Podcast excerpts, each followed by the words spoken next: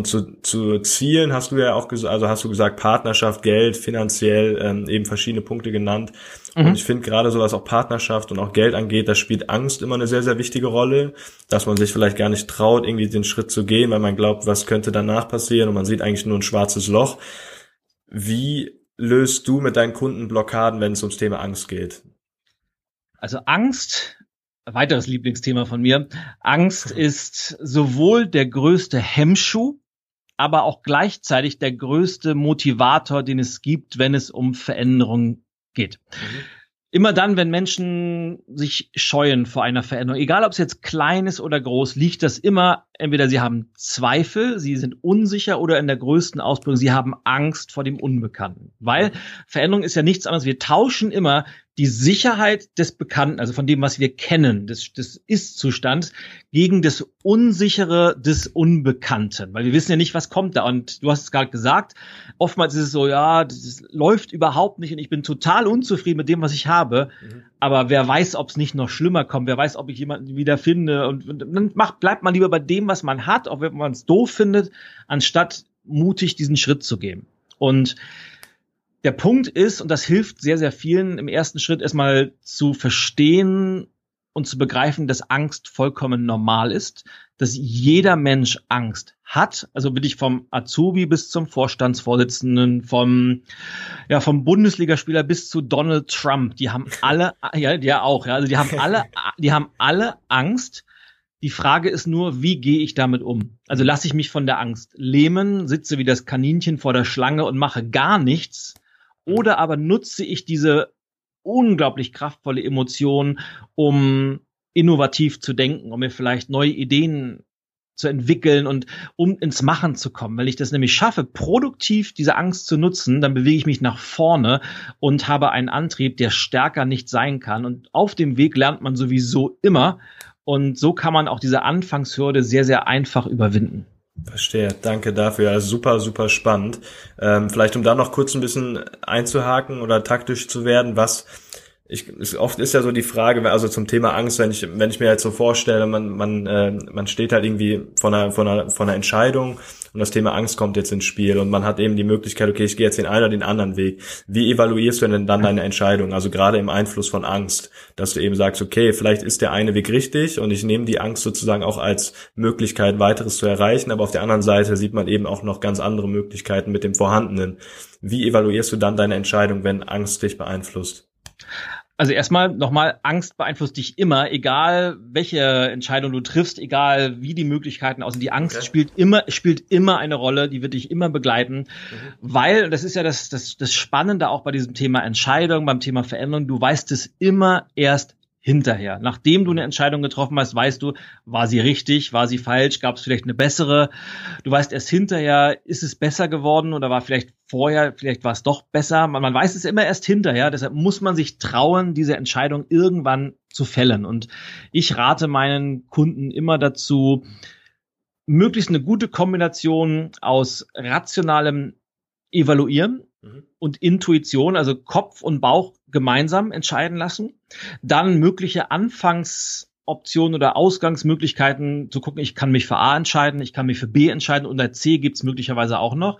Und dann ganz, ganz wichtig, sich entscheiden, überhaupt eine Entscheidung zu treffen.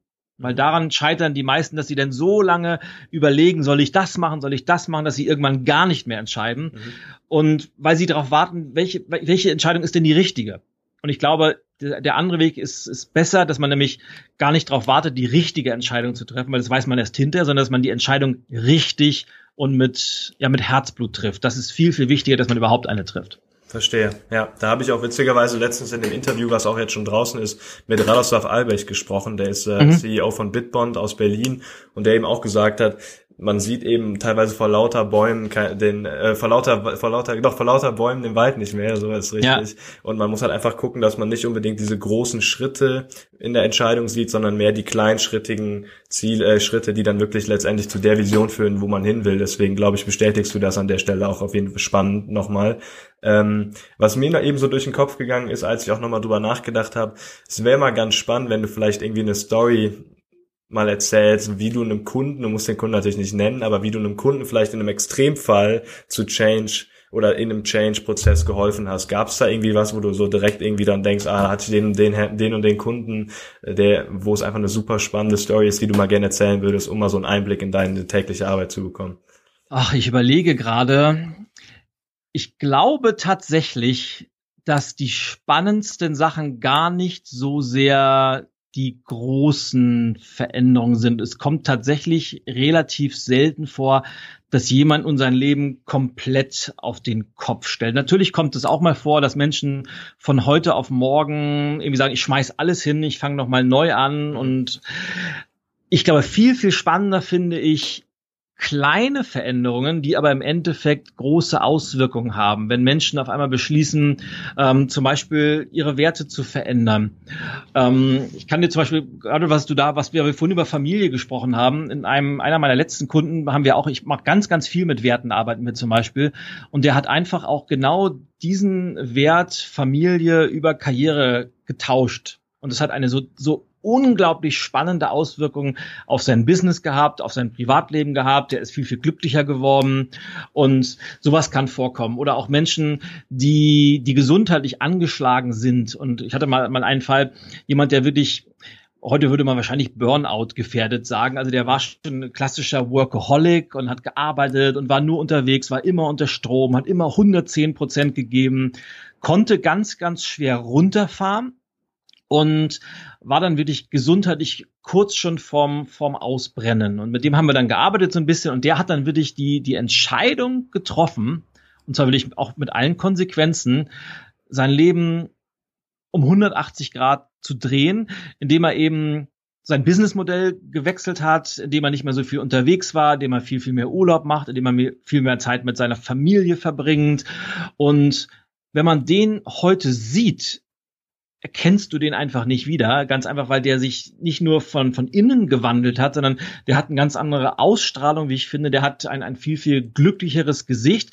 Und das Spannende, er verdient heute sogar mehr als vorher. Ja, das kommt ja auch noch dazu, dass wenn Menschen anfangen, vermeintlich kleine Veränderungen in sich vorzunehmen, dass es dann auch im, im Außen und im monetären und im vermeintlich klassischen Erfolg riesige Auswirkungen haben kann weiß nicht, ob das jetzt eine spannende Story war, aber das Absolut. fällt mir immer so, ja, das fällt mir so spontan gerade ein. Absolut, also gerade mhm. Gesundheit und dann wieder das Thema Familie, habe ich ja eben schon mal gesagt, sind mhm. so sensible Themen, wo jetzt sich, glaube ich, jeder irgendwie mal mit befasst hat oder jeder mal drüber nachgedacht hat, wie macht man das, wenn man entweder jung ist und älter ist und dann überlegt, okay, wenn ich Familie habe, wie organisiere ich dann mein Leben, weil man ja im Moment einfach noch Vollgas gibt als junger Mensch und irgendwann eben andere Faktoren noch einspielen. Ja, exakt was ich auch spannend fand, war, dass du gesagt hast, eigentlich funktioniert es immer von innen nach außen. Äh, da gibt's auch ein ganz spannendes Buch zu von Robin Sharma, der Mönch, der seinen Ferrari verkaufte, der auch eben gesagt hat, okay, das Leben funktioniert von innen nach außen. Und du hast auch gesagt, okay, wenn die Werte stimmen, dann bist du halt nach außen hin auch viel glücklicher, wacher und ähm, verdienst vielleicht sogar auch mehr, was dann auch wieder ein äußerer Faktor wäre. Deswegen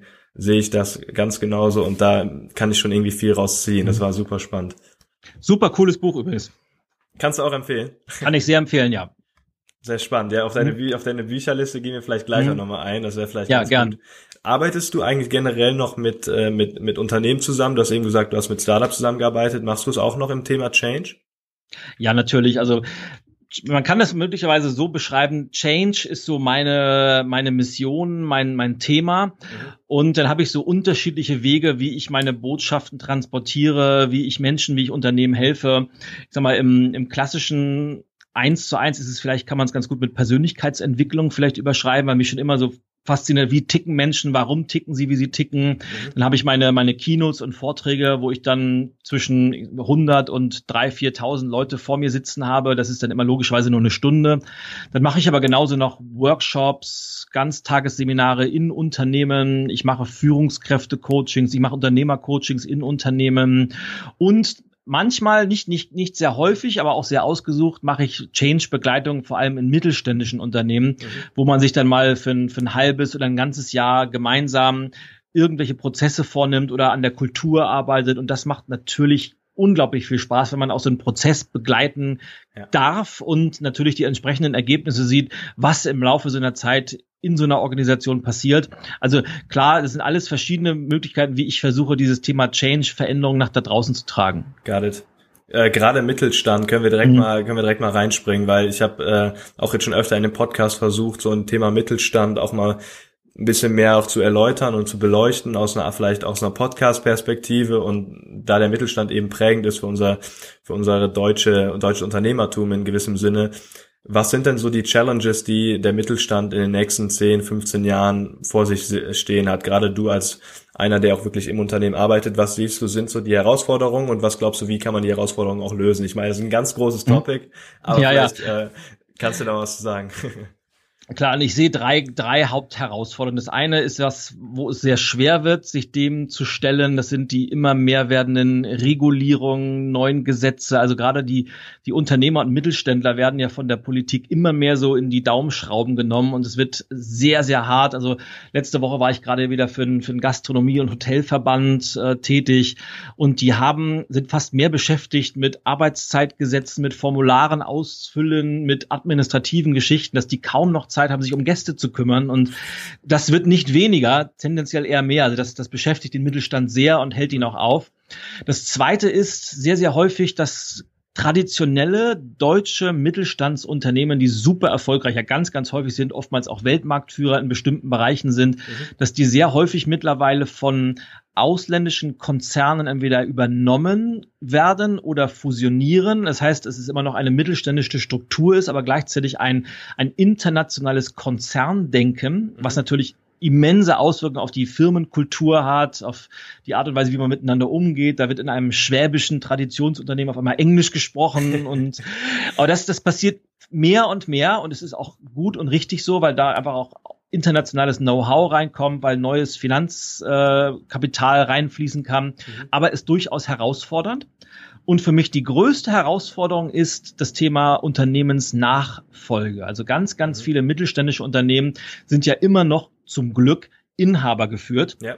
Aber die, die ehemaligen Gründer oder Inhaber, die werden ja auch nicht jünger. Und viele sind jetzt langsam so, dass sie irgendwann in Pension gehen und unwahrscheinlich viele Mittelständler haben das Thema des Nachfolge oder der Nachfolgeregelung noch nicht geklärt. Wenn man Glück hat, sind es die Kinder, die haben aber nicht immer Lust. Manchmal gibt es dann einen externen Geschäftsführer, den man finden kann, aber ganz, ganz häufig gibt es eben gar keine Regelung. Mhm. Und das wird für, für sehr, sehr viele Mittelständler eine, eine ganz, ganz große Herausforderung werden. Und du hast gefragt, wie kann man damit umgehen? Und ich glaube, es ist vielleicht für alle drei Punkte die gleiche Lösung, indem man heute anfängt, in möglichen Szenarien zu denken, indem man heute die Weichen stellt, um dann in fünf Jahren, in zehn Jahren oder vielleicht auch in 15 Jahren optimal am Markt aufgestellt zu sein. Da ist aber das Thema flexibles Denken, Unternehmenskultur und, und gute Führung sind da für mich die wichtigsten Stichpunkte. Super, super spannend. Ich glaube, ich weiß nicht, ob du da schon mal in einem Podcast vorher drüber gesprochen hast. Ich glaube, da sollst du viel mehr reingehen. Ich glaube, da bist du auch ähm, auch ein Experte für ein super spannendes Thema. Gerade in Witten, wo ich studiere, mhm. haben wir auch den größten Familienunternehmerkongress Europas und da werden natürlich Themen wie Nachfolge mhm. extrem wichtig und man kriegt da relativ viel mit, auch weil ein gut, guter Freund von mir eben auch in der Frage steht, ob er das Familienunternehmen übernehmen wird oder nicht. Und da finde ich, geht's halt auch immer darum, ob eben alle Seiten zueinander passen und ob wirklich der junge Mensch, der vielleicht unternehmerisches Denken hat, auch wirklich das machen will, was die Eltern gemacht haben, mehrere hundert, zweihundert Jahre lang eben. Das ist, glaube ich, auch eine Frage, die sich viele junge Leute auch stellen, ob es auch Sinn macht gemacht. Ja, das ist ganz, ganz spannend, weil auf der einen Seite bin ich immer der Meinung, sollte man immer auf, auf Traditionen auch aufbauen und, und alte Sachen wertschätzen. Aber es wäre, glaube ich, fatal, wenn junge Leute nicht viele Sachen anders machen und neu machen. Mhm. Da ist viel, viel spannender, sind die, ich sag mal, die, die Senioren in Anführungsstrichen, sind die gewillt, loszulassen. Also lassen die den Junior machen oder versuchen die dann doch noch im Tagesgeschäft äh, mitzubestimmen und vielleicht hintenrum nochmal so die Fäden zu ziehen. Das ist so, ein, so ein Generationenkonflikt, den ich aber durchaus spannend finde, weil in dieser, diesem Aufeinandertreffen von, von, von alten Traditionen und neuen Ideen entsteht ganz, ganz oft was, was sehr, sehr Spannendes und Innovatives. Und ich kenne unheimlich viele Unternehmen, wo das auch super gut funktioniert. Sehr, sehr cool. Vielleicht werde ich dich da mal weiterempfehlen an den Familienunternehmerkongress. Das wäre bestimmt mal spannend, wenn du da auch vielleicht mal ein Seminar hältst zu dem Thema. Ähm, werde ich dich auf jeden Fall mal nennen, wenn du Lust hast. Generell, ähm, man sieht's jetzt ganz gut hinter dir in dem Video, für alle die, die es dann auf YouTube vielleicht nur sehen werden. Du hast verschiedene Bücher geschrieben. Da wollte ich auf jeden Fall noch drauf eingehen. Du hast acht Bücher insgesamt, glaube ich. Mhm. Was glaubst du sind entscheidende Faktoren, um eben auch Bestsellerbücher zu schreiben und ab welchem Alter kann man schon starten und mit welchem Wissen? Da musst du gar nicht viel zu sagen, aber vielleicht kannst du da so ein bisschen deine Gedanken blicken lassen. Also auf der einen Seite ist, glaube ich, immer wichtig, dass man, um einen Bestseller zu schreiben, muss man ein, ein, ein Thema finden, was irgendwie im Zeitgeist ist. Mhm. Und es gibt einfach bestimmte Themen, die funktionieren zu einer bestimmten Zeit und zwei Jahre später nicht mehr. Also ich sag mal, vor drei, vier Jahren war mal dieses Thema Glück, war super interessant. Da kam auf einmal ein Buch nach dem anderen dazu. Mittlerweile ist es sehr, sehr ausgelutscht. Oder es gibt dieses berühmte Buch Darm mit Charme von Julia ja. Endres. Die hat also auch ein sehr, sehr spannendes Thema gefunden und auch einen Bestseller draus gemacht. Also Thema ist natürlich wichtig. Es muss den Zeitgeist treffen. Es muss viele Leute abholen. Und aus meiner Überzeugung, du musst schreiben können. Die Leute müssen Lust haben, das, was du rüberbringen willst, auch lesen zu wollen. Und ich versuche es bei mir immer so zu machen. Ich versuche so zu schreiben, wie wir beide uns jetzt unterhalten. Das heißt, wenn du meine Bücher liest, mhm. kriege ich ganz oft als Feedback, das schreiben mir die Leute, ich habe das Gefühl, wir sitzen uns gegenüber und du erzählst so ein bisschen.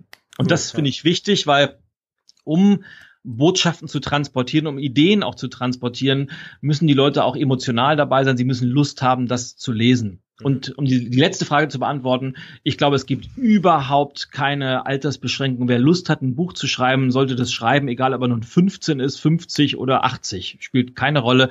Man sollte Lust am Schreiben haben, man sollte was zu sagen haben und wenn das zusammenkommt, dann Attacke.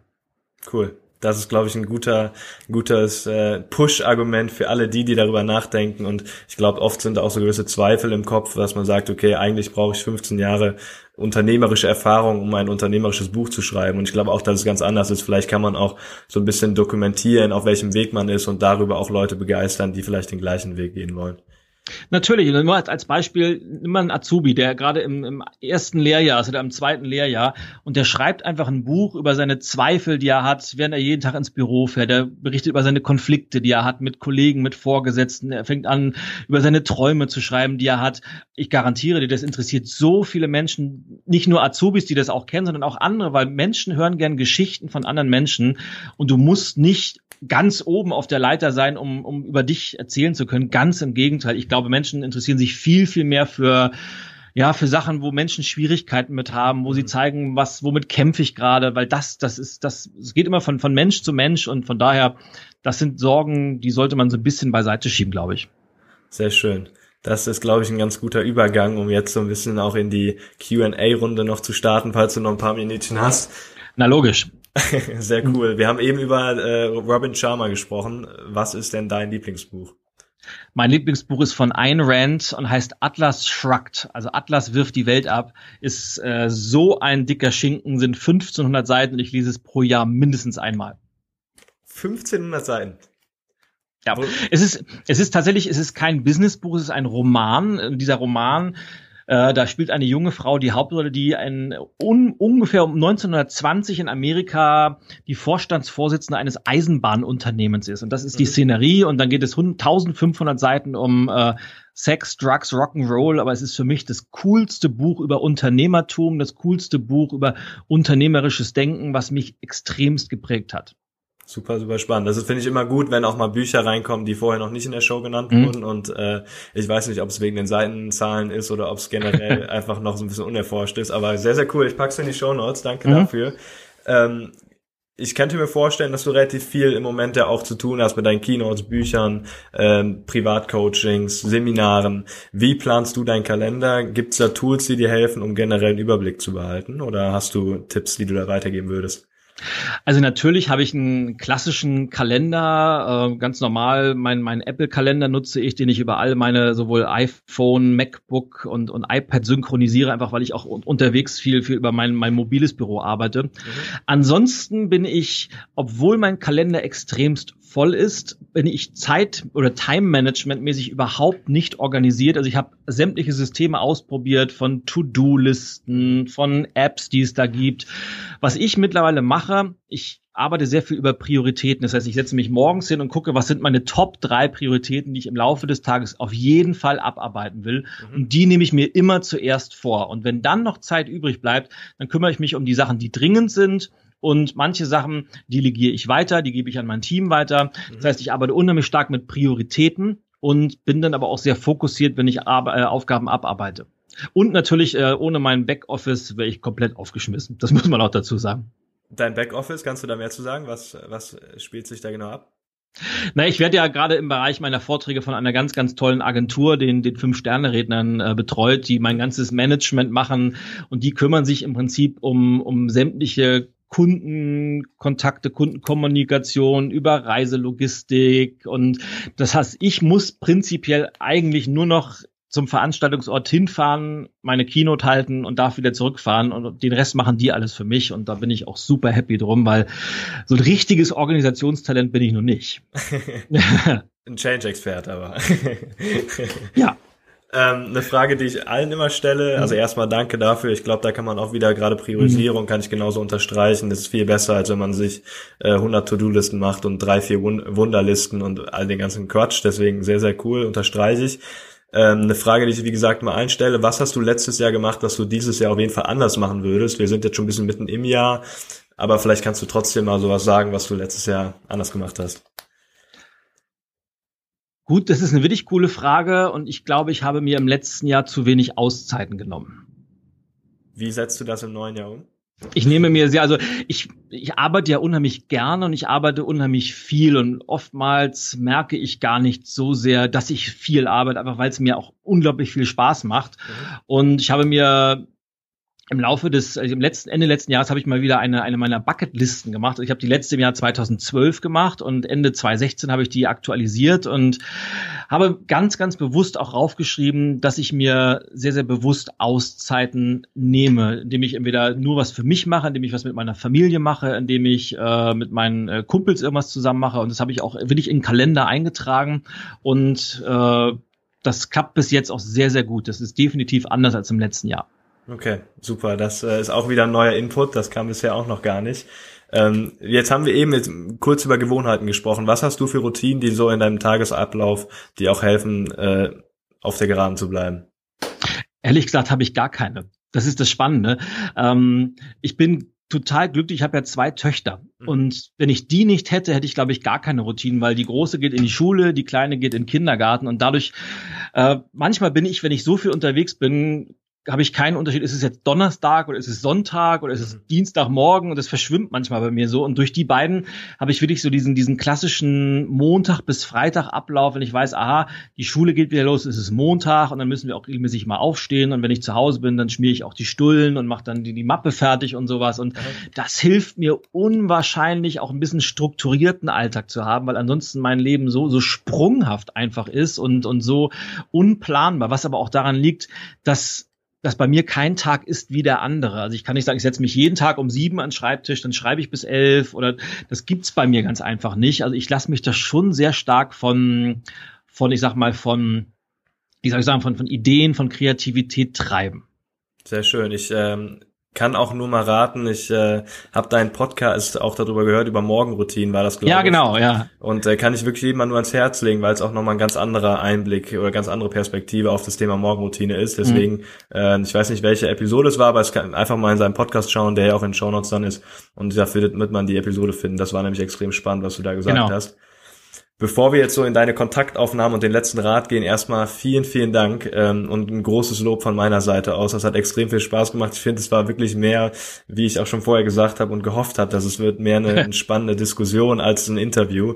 Und man merkt einfach, du bist im Thema drin, du liebst deinen Job und ähm, ich glaube, da wird noch sehr, sehr viel von dir kommen und man wird viel von dir hören. Deswegen vielen, vielen Dank und damit steige ich ein in deinen letzten Rat und in deine Kontaktübernahme, Aufnahme. Lieber Max, es war mir eine große Freude, bei, bei dir Gast gewesen zu sein.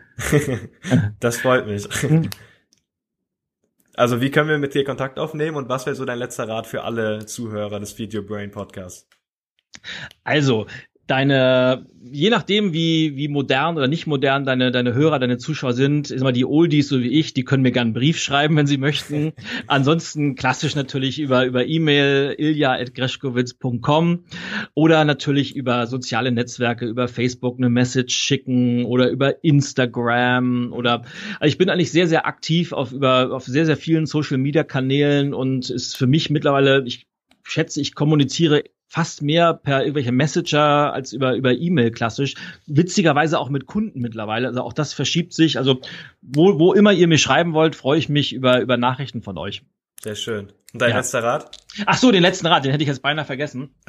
also, ja, das ist, äh, ist, eine, eine Herzensbotschaft, die ich tatsächlich gerne rausbringen möchte, weil auch da ist mein neues Buchprojekt, dreht sich so ein bisschen um dieses Thema, weil wir gehen ja alle in eine Zukunft, die tendenziell immer unsicherer wird. Wir wissen nicht genau, wohin geht's mit der Gesellschaft, was passiert mit der Wirtschaft, was Millionen von Jobs werden wegfallen, dafür werden Millionen andere dazukommen, die es heute noch gar nicht gibt.